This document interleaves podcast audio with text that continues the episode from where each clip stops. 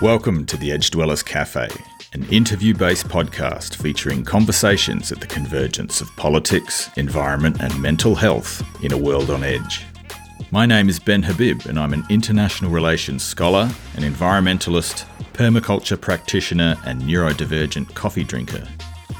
Join me in my quest to explore the edges that define us, divide us, and shape how we interact with each other as we grapple with the extraordinary changes taking place across our world. Order a hot beverage and get comfortable. This is the Edge Dwellers Cafe.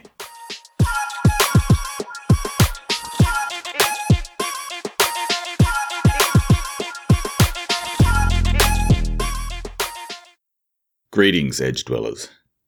I'm extremely lucky to be surrounded by a number of extraordinary people in my professional orbit.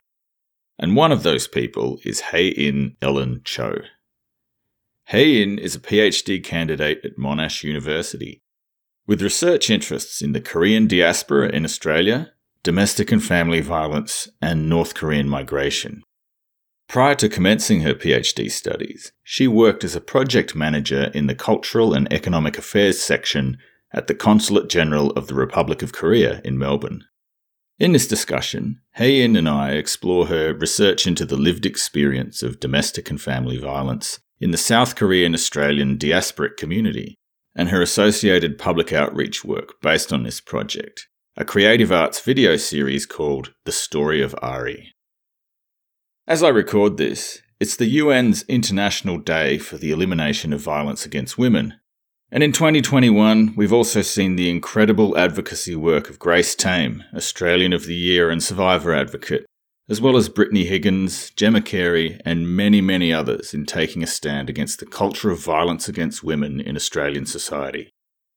So, a content warning this episode wades into this terrain and may be sensitive to some listeners. In's work is about amplifying and mainstreaming the voices of domestic and family violence survivors and particularly those from culturally and linguistically diverse backgrounds. Later in the episode, we explore Hei In's previous research into the vulnerabilities of female refugees from North Korea who flee into China. We also get into Hei In's experiences as an international student studying in Australia, about postgraduate study during the COVID pandemic, and Hei In's dual identities as both Hei In and Ellen, along with the current state of Australia Korea people to people relations.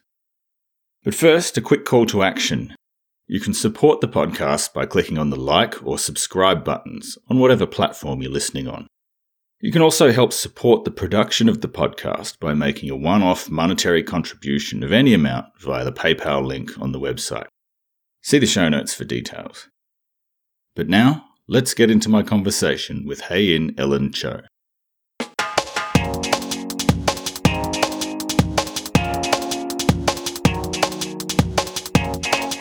Edge Dwellers Cafe. Hey, and welcome to the Edge Dwellers Cafe podcast. Thanks for having me. Let's start with your PhD research on the lived experience of domestic and family violence among the South Korean diaspora communities in Australia.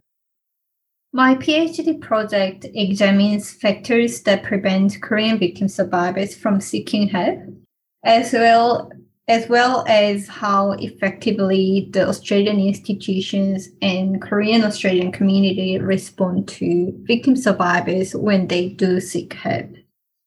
You take an intersectional approach to mm-hmm. exploring this topic. Perhaps we should start with an explanation of how you employ intersectionality in this research. The term intersectionality was coined in 1989 by African American professor Kimberlé Crenshaw to describe how race, class, gender, and other individual characteristics intersect with one another. In simple terms, intersectionality is the acknowledgement that everyone has their own unique experience of discrimination and oppression and we must consider anything and everything that can marginalize people, whether it's gender, race, class, sexual orientation, physical ability, and so on.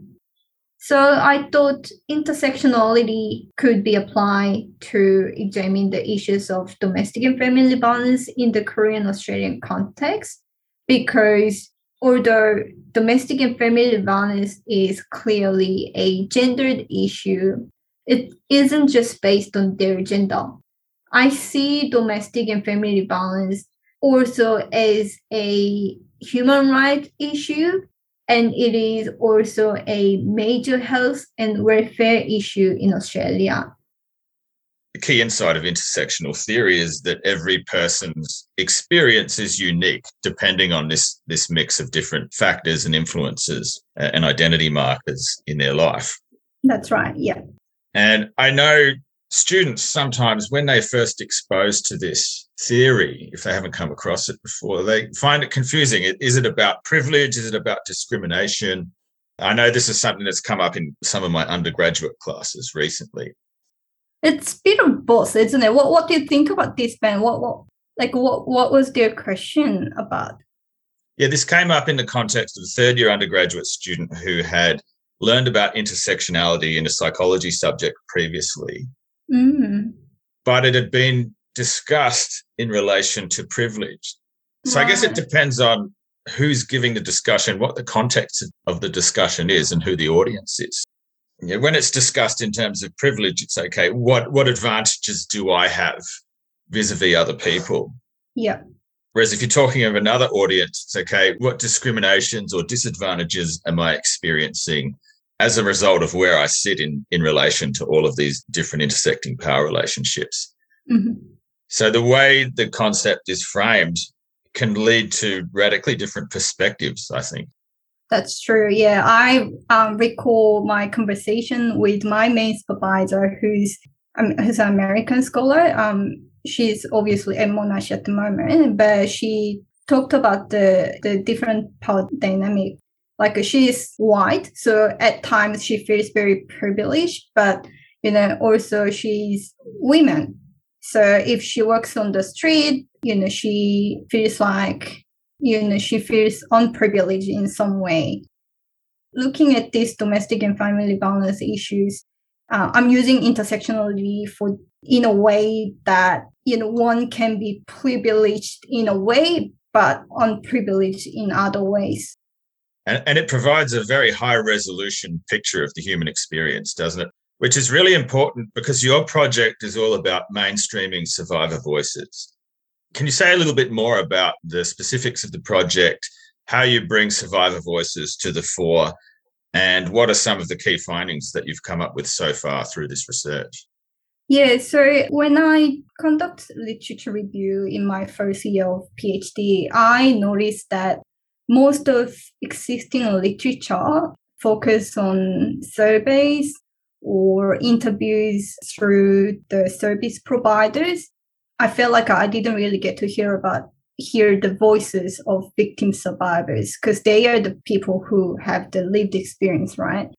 So that's why I decided to conduct fieldwork and you know go and meet those victim survivors within the Korean diasporic community. The reason why I refer the Korean Australian community as Korean diasporic communities is that often when we think about Korean Australian community, we exclude those people who are on short-term migration scheme like um, migrants and also international students as well. We have lots of international students.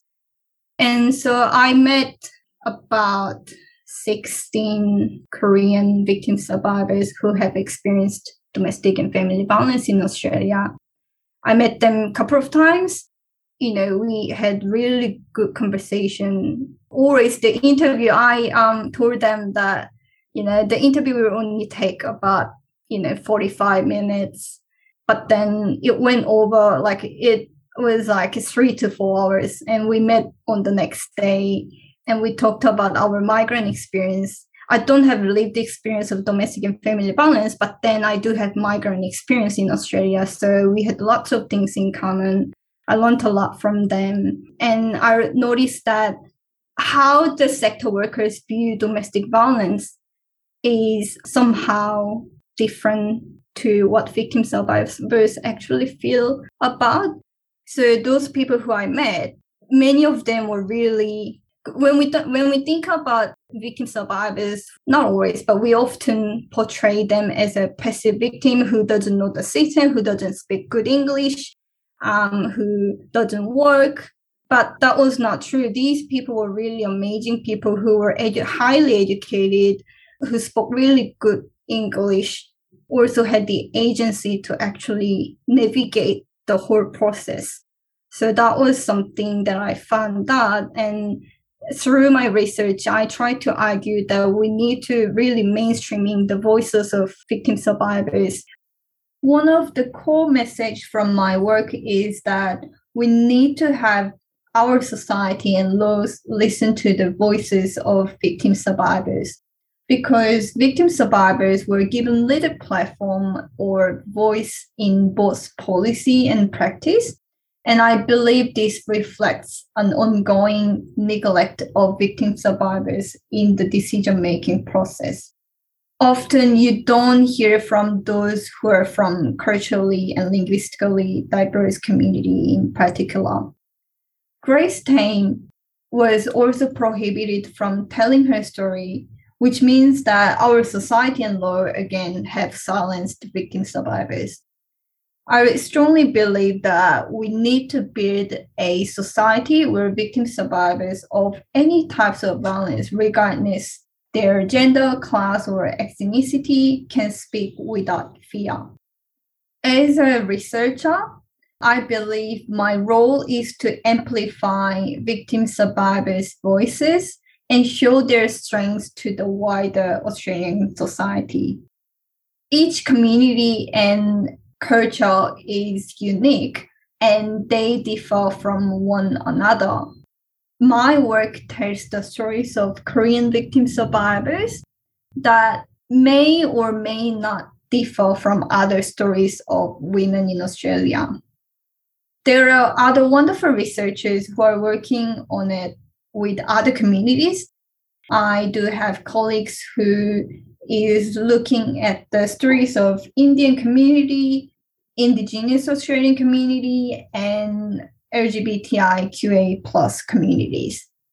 I believe the core message through our work is that every single person has a right to be safe and nobody deserves violence you're talking about a difference here between what the survivors themselves are telling you and the kind of information that's coming out from the service organizations that are there to help them.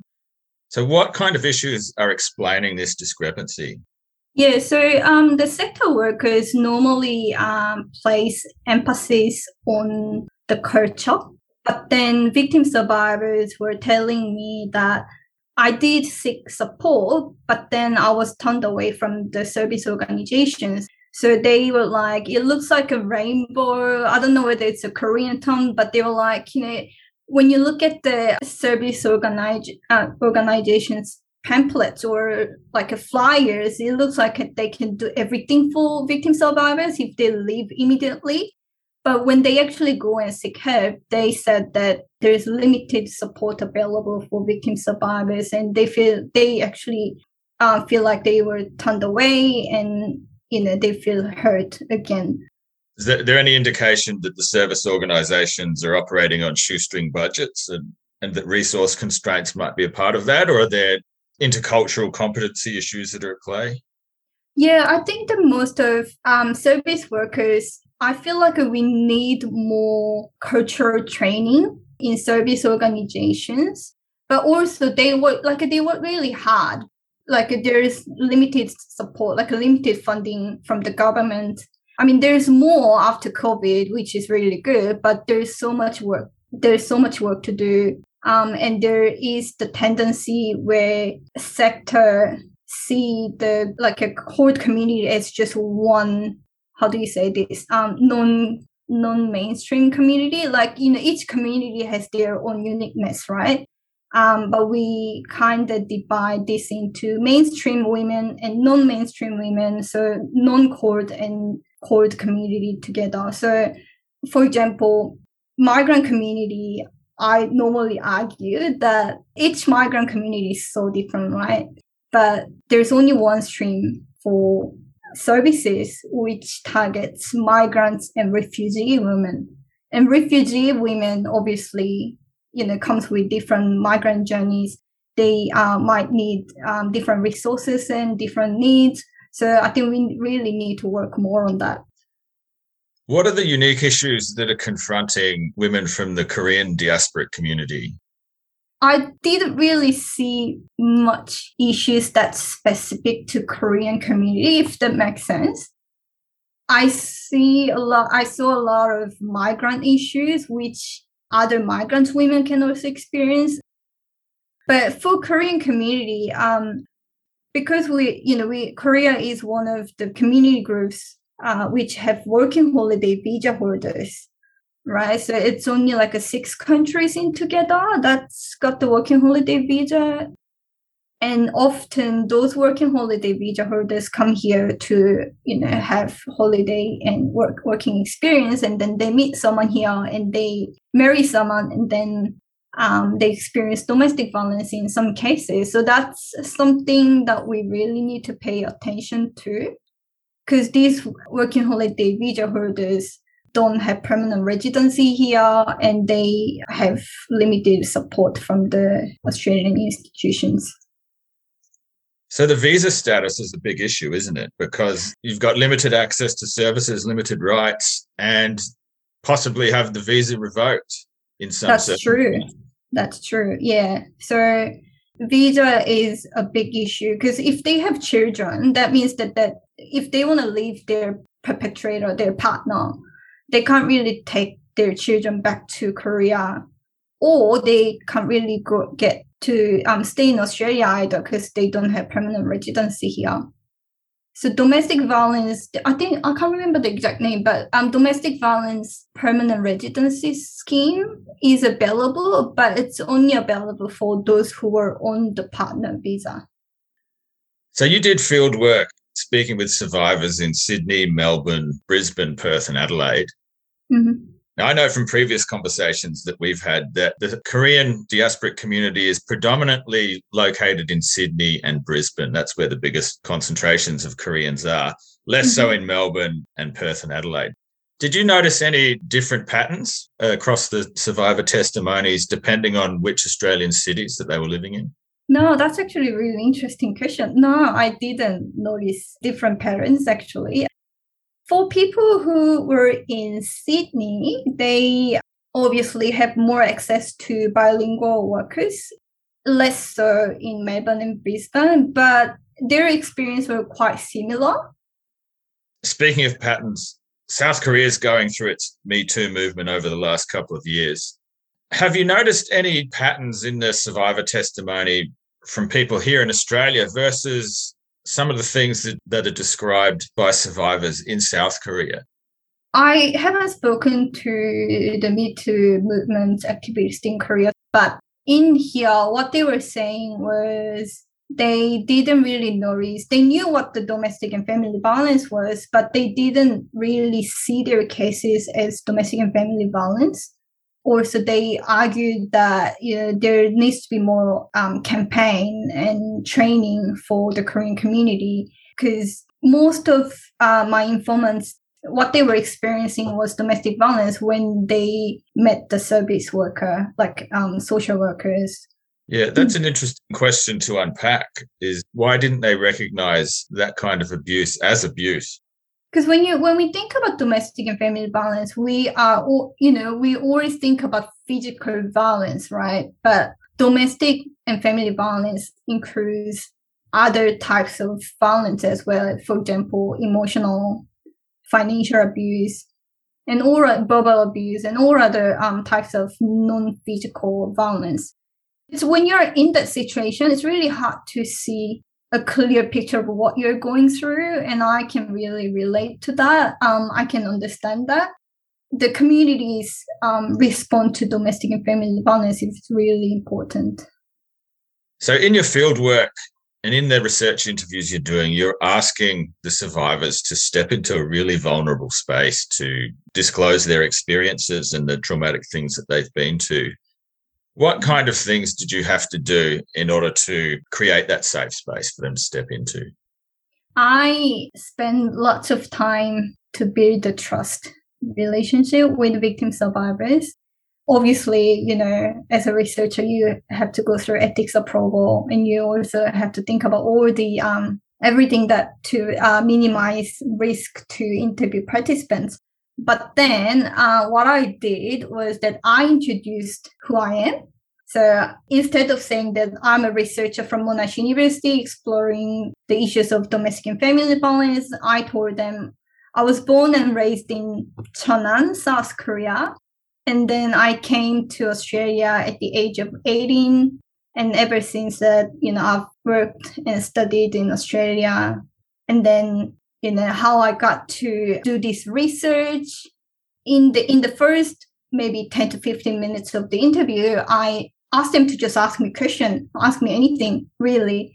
Um, so we can get to know each other what I um, what I'm really thankful about them is that after each interview, because you know I'm probably younger than them, younger than most of them, and some of them gave me brought me some panchan, the Korean side dish, because um, they know that they I'm doing field work in Sydney and Brisbane on my own. So that was really nice. And you know some people you know if we meet again they get me some bread and you know food and it was really nice. Yeah and i do keep in touch with with some of them as well. I try not to bother them a lot because i don't you know obviously you have to have the boundaries with your interview participants but at the same time if anyone contacts me and you know updates me with their you know their children or anything like that, I do keep in touch with them. It's really nice. As a side project to your PhD research, you've started doing a really interesting digital collaboration with Junbin Lee called The Story of Ari. Can you tell us a little bit more about that? Yeah, so this project, I would say, came out of nowhere, really. Um, so June and I did a domestic and family violence leadership program together. So he's a filmmaker so we caught up for a coffee and i talked about he asked me about my research and i i told him that you know i don't i'm not quite sure how i can give it back to the community um, as a researcher because obviously when you do your research you get it published um, in journal articles or as a scholarly monograph but i felt like i received so much from the community and i felt like i should give it back to the community and i wasn't quite sure how i should do this. And then um, June said that, you know, if you want your project to be transformed in a creative art format, and I didn't quite understand what creative art format he was referring to, but he said, you know, contact me. And uh, we actually put an application together for Creative Victoria, and we got the funding to actually turn one of the story into a three part video series. So that's how we started. Yeah, so these three parts. The first part is an animation that explores Ari's migration journey to Australia. Mm-hmm. The second part is about Ari's lived experience of family violence, which is presented in a music video format. And then the yeah. final part is a dance video about Ari navigating her post crisis journey. So, this is three different performance mediums to capture each phase of this journey.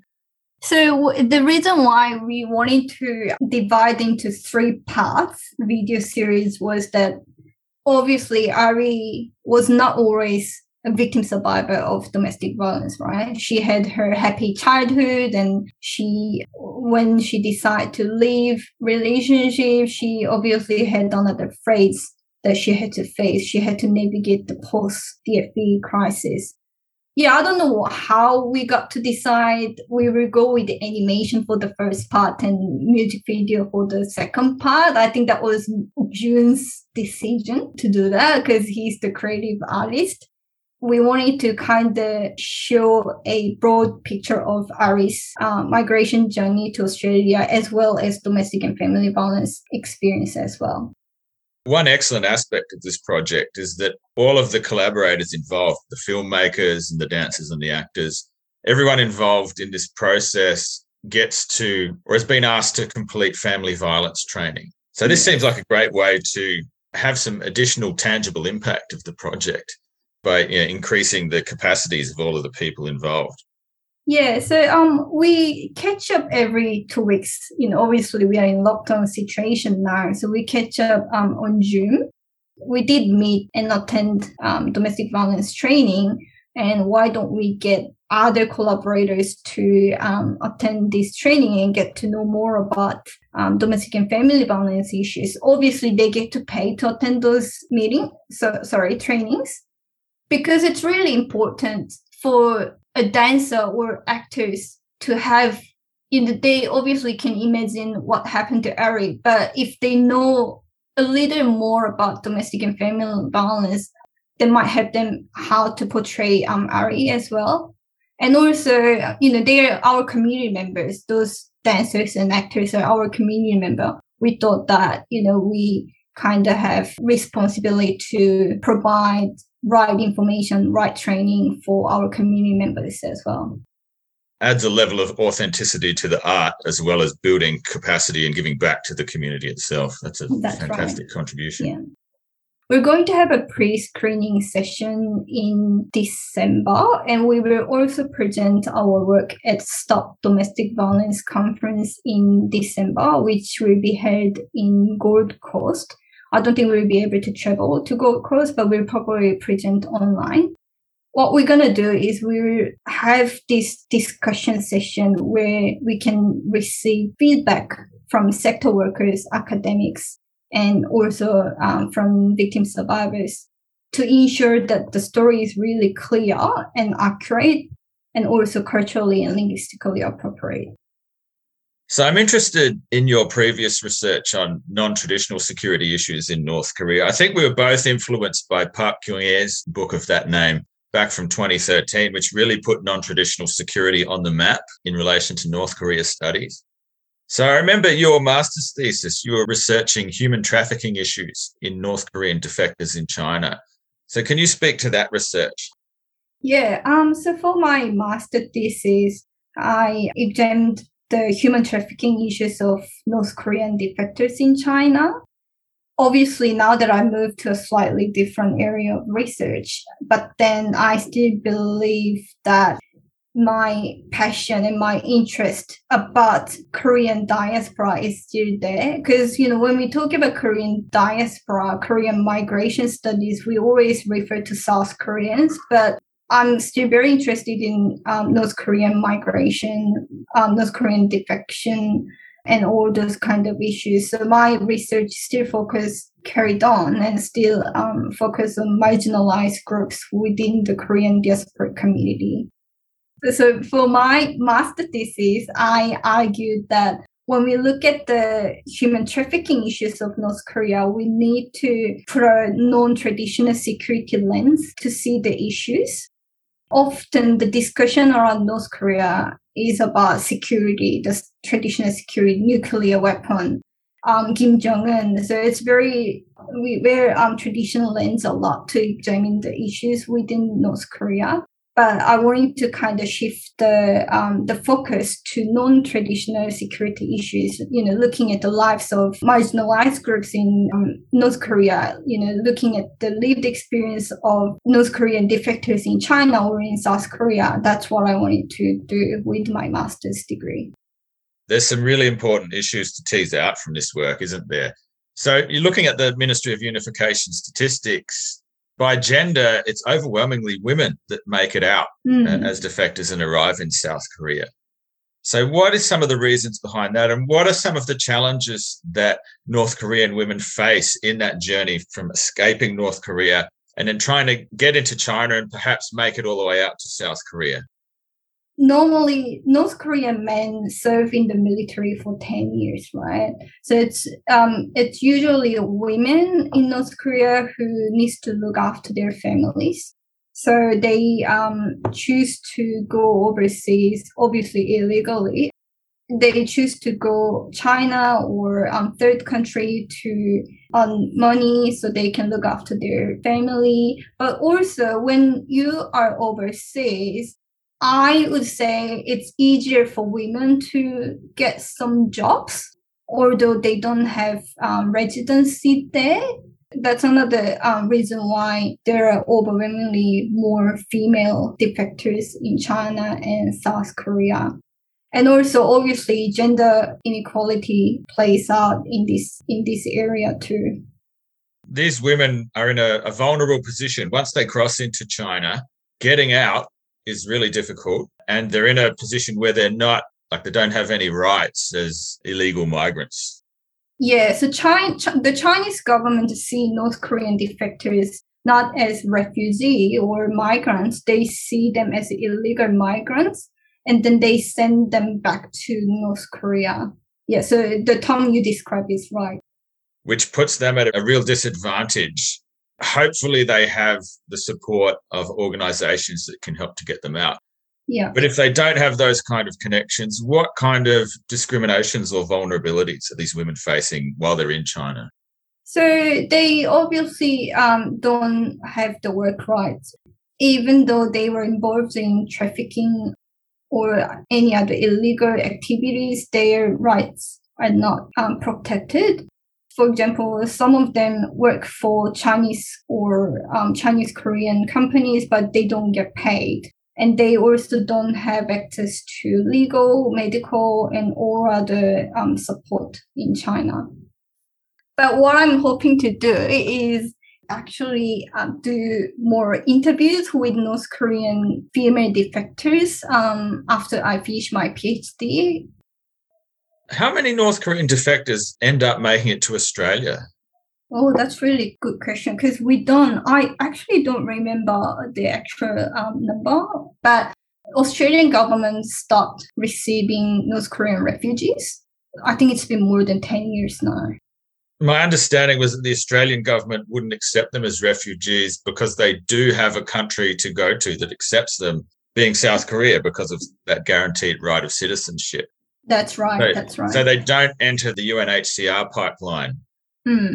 But I don't know how many we've got in Australia. Yeah. I've never actually met anyone here. But I do know that um, there are uh, North Korean YouTubers in Australia yeah, it's, it's, a much it's much smaller little, yeah, portion of the Korean community. Yeah. yeah. and compared to the UK, um, North Korean community in the UK and Canada, it's really small. What was it like starting out your undergraduate studies as a newly arrived international student? I was basically new to the country and had no friends or family who could tell me about the Australian academic system. So the key challenge was to adapt to the new environment and system. It was not an easy journey as it's typical for international relations tutorials. Uh, we had lots of presentation and discussions. And in my first year, I barely understood or followed the discussions with my tutor and peer students. I think I was the only one of two international students on our course at the time. And the other international student who came from Japan spoke really good English because she had spent her childhood in the States. And um, this might surprise some of your audience. I was at university when assignments were still submitted on paper. I think I did submit assignments online when I did master's or maybe in my final year of undergraduate.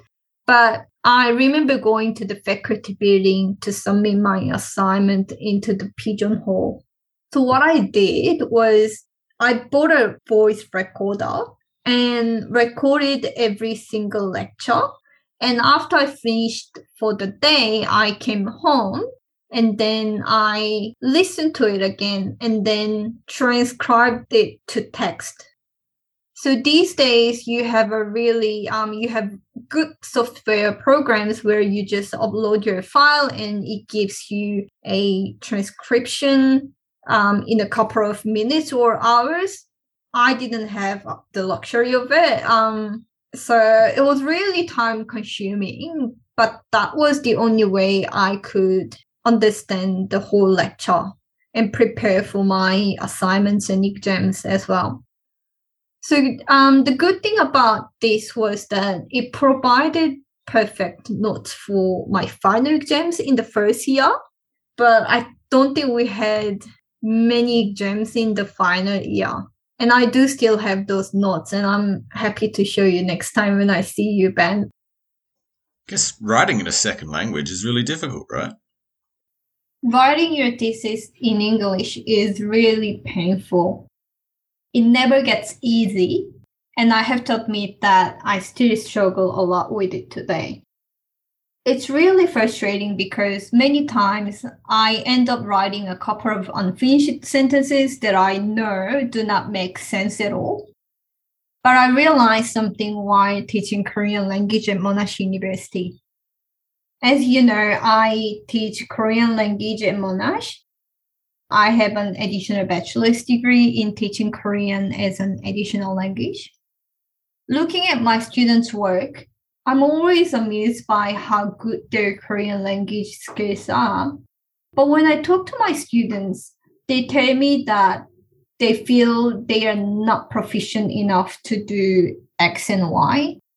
Looking at these talented students, I see myself in them because when I'm writing my paper or preparing for my um, academic presentation, I feel incompetent.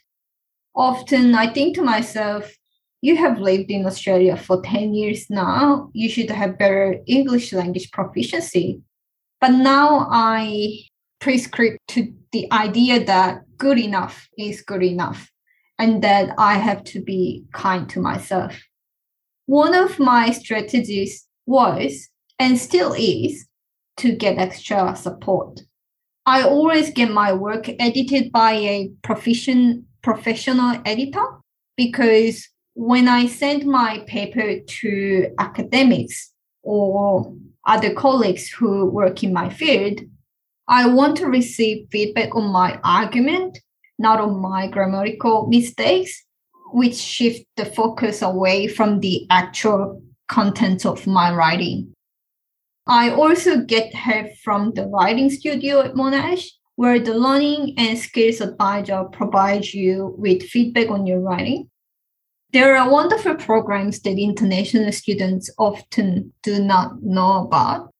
As an international undergraduate student, I knew all those services, but I've never really used it. I don't think I had the courage to actually go and ask for assistance. I would encourage every single international students to maximize their use of these services because now that I've used it, I find it really beneficial and useful. So 2018, you start your PhD journey. And then 2020, the COVID pandemic strikes. A terrible time to be doing a higher degree candidature because of all of the restrictions and all of the added stresses that everyone's had to go through. What has it been like for you to be trying to complete your PhD work under these circumstances? When we went into the first lockdown, I think I was doing fine because I just completed field work. It was it was a write up time for me. But then you know it went on. So we're in the we're in the sixth lockdown now, is it right? Yes. Yeah, yeah. And then I started finding it really bit hard because of the uncertainty we have right now. And I haven't seen my family back in South Korea for almost two years now. So I was fine in the first one. And then in the second one, I was sitting here. I was I thought to myself, you know, Ben, you know, I have been in Melbourne for long enough, right? And I have a wonderful wonderful support network, including you, obviously, but it was still difficult and I thought about other international students who just started their PhD because I knew that they were starting their PhD, but I never got to see them. So I decided to really approach other HDR students um, who I met through my PhD. Obviously, I was only able to attend one or two conferences. I was actually, I would say I was lucky enough to attend face-to-face conference uh, in my PhD candidature. And then we um, organize a catch up on Zoom as well. And the PhD journey is a solitary one at the best of times. But during COVID and during the lockdowns, it's really isolating. So Mm. I know you've described the, the importance of your supervisors in uh, keeping you on an even keel here. Do you want to speak about your supervisory relationships and, and what role that's played in getting you through this? Yeah, so I'm really, you know, grateful to have my supervisors, Professor Caroline Stevens and Associate Professor Andrew Jackson, who checked in with me every two to three days. We just had a, like a normal conversation outside of the supervisory meeting, which I have every two weeks. But you know, just talking to them on the phone made me feel really um, relaxed. And you know, we didn't talk about my research. We talked about you know life, and I got to know more about my supervisors as well on a personal level, obviously, and what it was like for them when they were um, doing their PhD. Sort of, it's a more of a colleague to colleague relationship when you get to the PhD level, and that the kind of relationship that you're describing there is uh, is the dream in terms of having great supervision and feeling Mm. supported. Yeah. I met good university friends and mentors I'm still in touch with. David Hunt, the associate professor, David Hunt. Um, he's still my go-to person if I have any concerns about my career. And if I could pick one educator who has influenced how I treat my students now, it would be um, Amy Nedley, Dr. Amy Nedley, who was then a PhD candidate. Um, I attended her Australian politics tutorials and I could not understand what PM was. I didn't know it was short for Prime Minister. I had no idea. So I couldn't follow any of the conversation in class. After a few class, I think I went to Amy and asked what it meant. As um, you know, I did not have courage to ask what PM stood for in class. Amy immediately apologized to me, although she didn't have to. She didn't have to apologize to me, but she did. And then she sent me her notes, what I believe was her weekly lesson plan prior to the tutorial. So I know exactly what we would be discussing and um, and could prepare for the classes. It meant a lot to me, and now that I have become a session tutor and a PhD candidate for myself, I feel more grateful to her. Although I don't think I had a chance to thank her personally, maybe I should send this episode to her. Now I understand how busy Amy must have been as a PhD candidate, juggling multiple work commitments. It makes me feel even more grateful for her kindness. And to um, answer your last question about what the process was like and how I helped myself to adapt to a new life in Australia, I hired a private tutor who mentored me on how to write an English essay and also how to formulate my arguments and how to make a reference list. Last week, I do still keep in touch with her. We're good friends now. Um, last week, I spoke to her and I told her that I'll not be where I am today without her. And then all of a sudden, she cried and said to me that it was such a pleasure to have made a small impact on my life because she saw my struggles. But really, um, she made a big impact on my life. I would have really struggled if I wasn't surrounded by these wonderful people that I have met in Australia.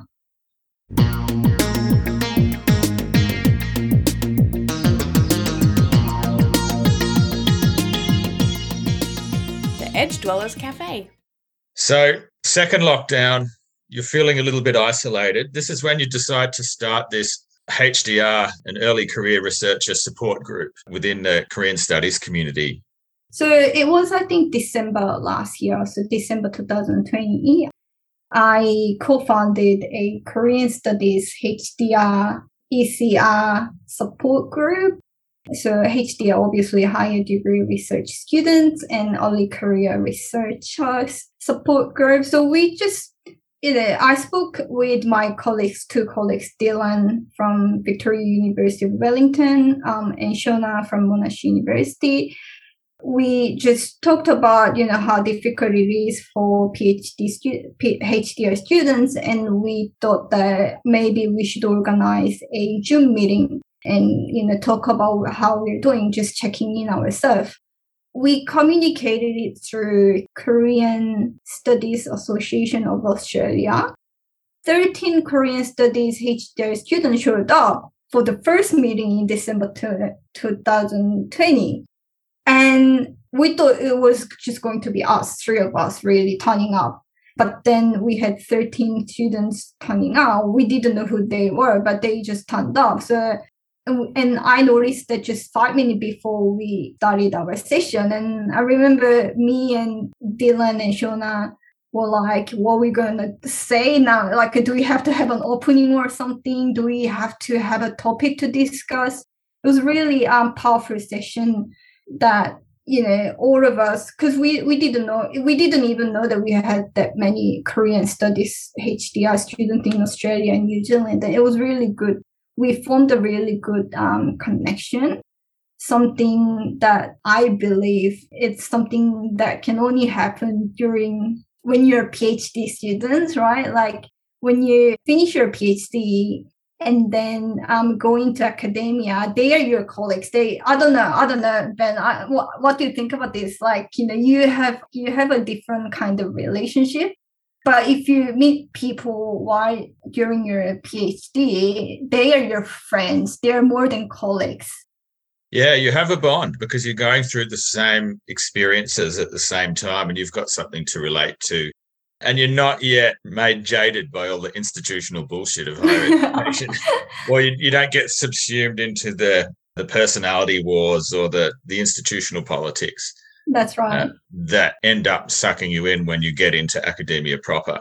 Yeah. And Even like a, for a postdoc position, you know, you'll be competing each other, right? I mean, after you finish your PhD, but while you're doing PhD, I think, like you said, we have a special bond together. Yeah, that's right. Yeah. No, there was a number of people through my PhD journey that I connected with at the time, and I don't see them often or, or get in touch with them often, but there's definitely a bond there. Mm. Yeah, so we ended up having monthly sessions. We've had, I think, 10 sessions so far. We meet every first Wednesday of each month. There's no readership or anything like that. We just take turns in facilitating the seminars. The main reason is because we want all the HDR students and early career researchers to have the opportunity to host seminar if they have experience now, I mean, that's better, right? When they become an, a researcher or academia, or if they choose to work in industry, this experience will carry on. Yeah, it's a safe place for developing those kinds of professional skills. Yeah, and we don't judge them. yeah, I'm all for that. That's a, a great way to develop facilitation skills because it's hard if you don't have experience doing that mm. kind of thing. Yeah. Uh, when you're first thrown in the fire, when you have to do that later on, it's a really daunting experience. So I think this yeah. is a great initiative. Even before the KSAA conference, we will probably meet together and we will do a mock interview and mock conference. Fantastic. And if there's any uh, any way that I can help out with the group as well, don't hesitate to ask. Yeah, we would love to have you we actually have you on the list, Ben. Invitation coming. Yeah, Invitation, I saw the one yeah. coming up. Yeah. Uh, that looked really cool. Mm. What we want to do, sorry, if I can um, speak a little bit more about the support group, uh, what we're going to do next year is that we will try to reach out to um, early career researchers as well. Because now that the majority of our members are HDR students, but we know that you know some of us are graduating soon as well. Um, but also we know that there are other ECIs who are pretty much isolated in their own institution because they might be the only one who works on korea. And there are also ECIs who are not affiliated with institutions and they are carving speaking and networking opportunities right now. So uh, yeah, we will try to reach out to those um, early career researchers and you know have them opportunity to speak and present their work as well.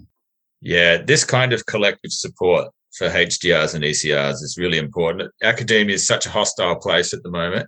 And mm-hmm. any kind of sort of mutual aid of this kind is really beneficial. It's really important. So, hats off to you and your collaborators on setting this up. Thank you. How would you assess the Korea related expertise in Australia? And perhaps to, to preface this question, you've been here now for a long time as a student. You've yeah. worked in the, the Republic of Korea Diplomatic Corps.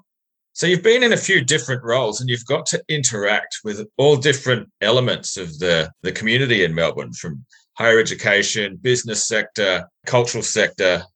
What is the level of cross cultural competency, and particularly as it relates to Korea, that you've seen through these multiple roles and multiple interactions? I think in terms of the Korea, um, Australia, Australia Korea relations, I believe that the Australian Korean relationship is stronger than it has ever been, really. We know that the you know we know the importance of our bilateral relationship. So I think we had enough discussion now and we probably have to think about what action we need to take next. Because I often feel like the conversation ends with the um, emphasis on the importance of bilateral relationship, but that's not what we want, right? We want you know to move to the next next step.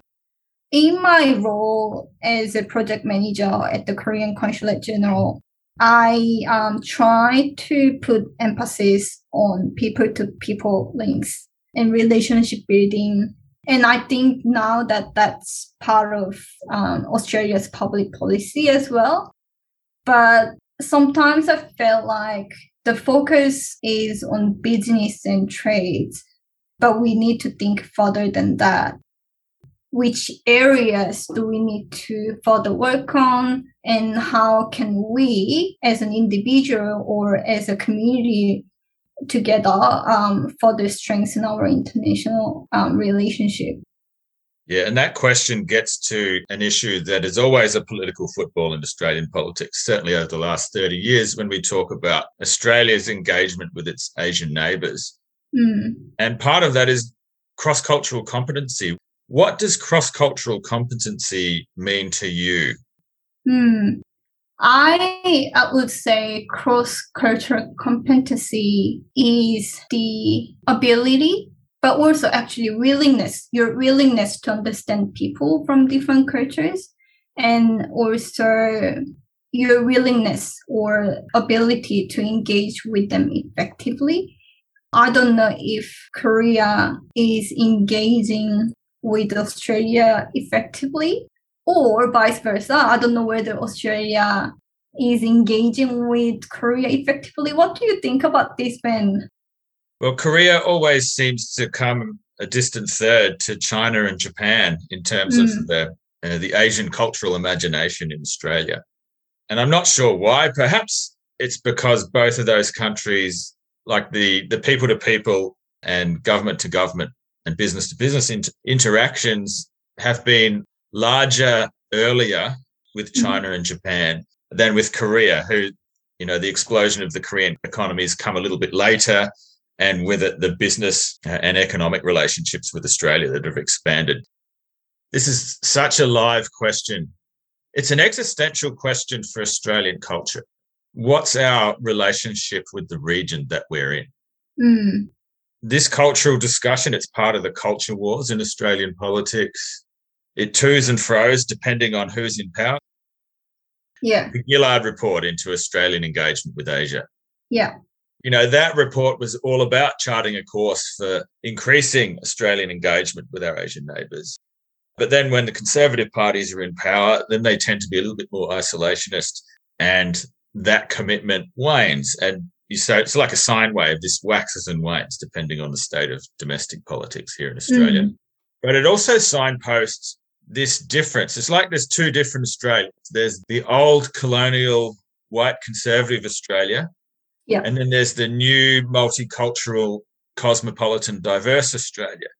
Mm-hmm. And they exist in parallel, the cosmopolitan vision of Australia is reflective of the actual mix of diversity in Australian society. And the Mm. old vision is more embodied in the institutional makeup of Australia. So there's always this tension between these, these two Australias. This question about cross cultural competency, this question about Australia Korea relations is always nested in the politics of this issue. Mm. Is that something you've noticed? Yes, yeah. But like I feel I also feel like if you look at the community level, we feel like we don't really know each other. I don't know if that makes sense. Like Korea doesn't really know much about Australia. Australia doesn't really know much about Korea.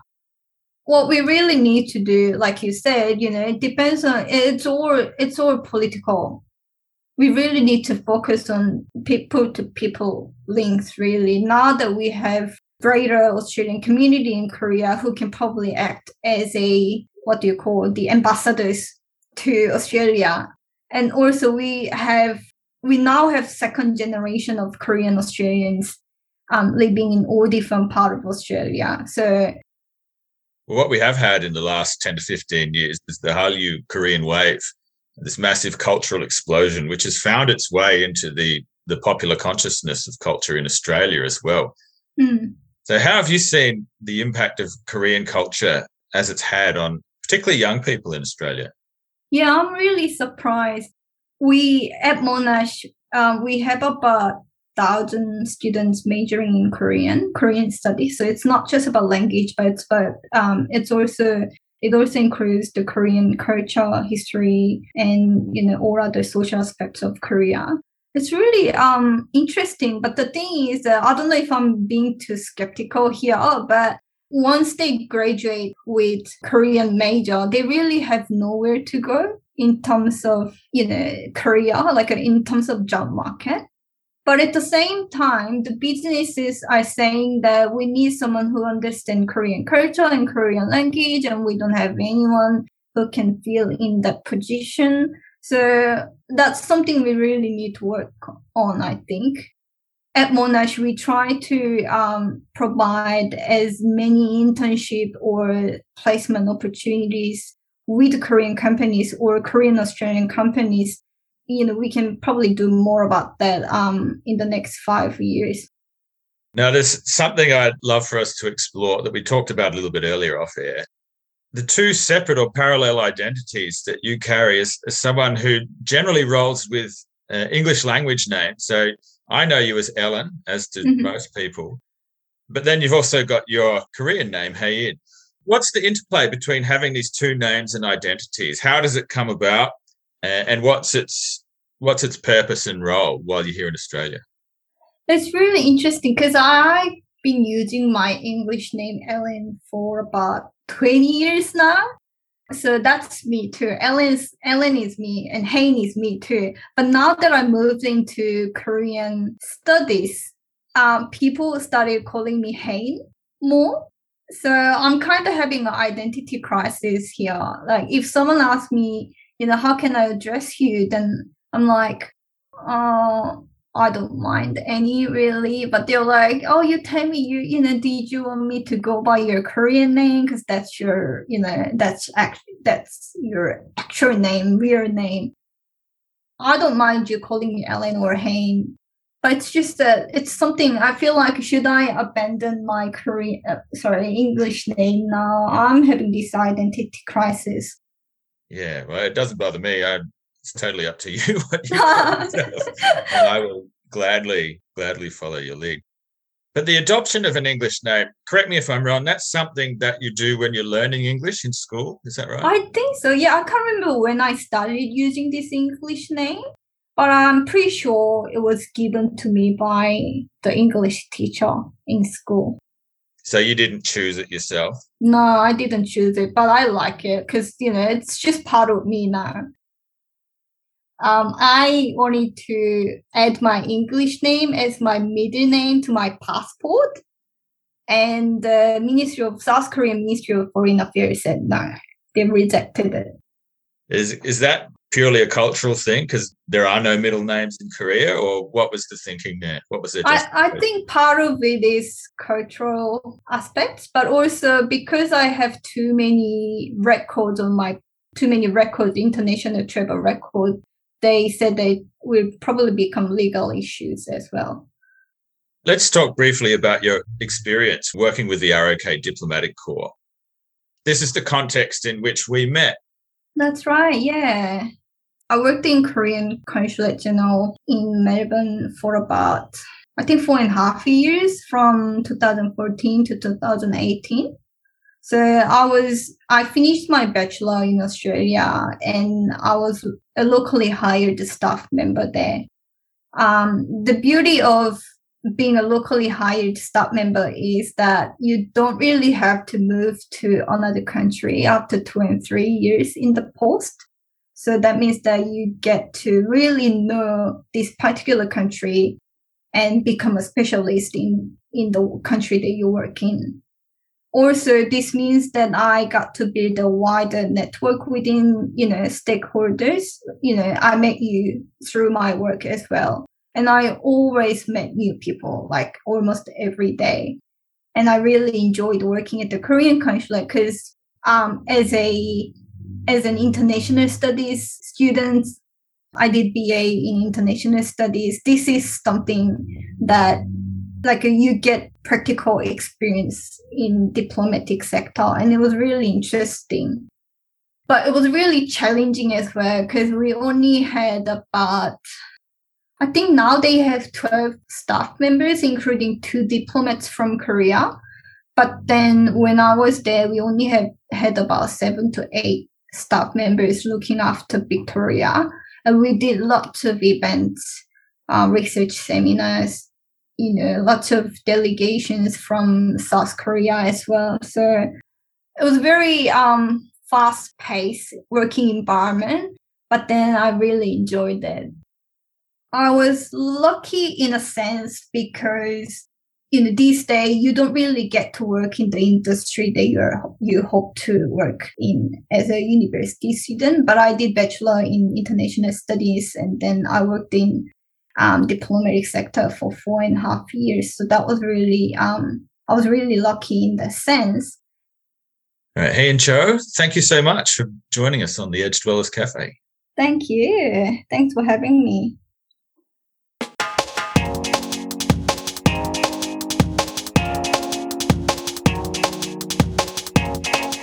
Edge Dwellers Cafe. A huge thanks and appreciation to Hayen for a wonderful discussion. What I love about Hayen's perspective is her unique combination of professional, scholarly, and personal experience, which I value as a colleague, and I hope stood out for you as well as you're listening to the discussion. I'd also like to share that Hayen has delivered a number of guest lectures for my undergraduate subject, Contemporary Politics of Northeast Asia at La Trobe University, and helped to facilitate engagements with my students with the South Korean Consul General. She's definitely a well known and respected figure within the Korean studies community here in Victoria. Please do support Hayen's important work on domestic and family violence by following her on Twitter and LinkedIn, and also check out the website for the Story of Ari project, which will be live from December the 3rd. See the show notes for links. A reminder that if you'd like to support the Edge Dwellers Cafe podcast, please click on the like and subscribe buttons on whatever platform you're listening on and leave a review as well. You can materially support the Edge Dwellers Cafe with a one off PayPal contribution. Your financial support helps to cover the costs of hosting, producing, editing, and researching the podcast and is very much appreciated. The Edge Dwellers Cafe Patreon page is offline for a while while I renovate it, but stay tuned for updates for when that's up and running. Thanks for joining me. This is Ben Habib bidding you farewell from the Edge Dwellers Cafe. Stay safe and much love.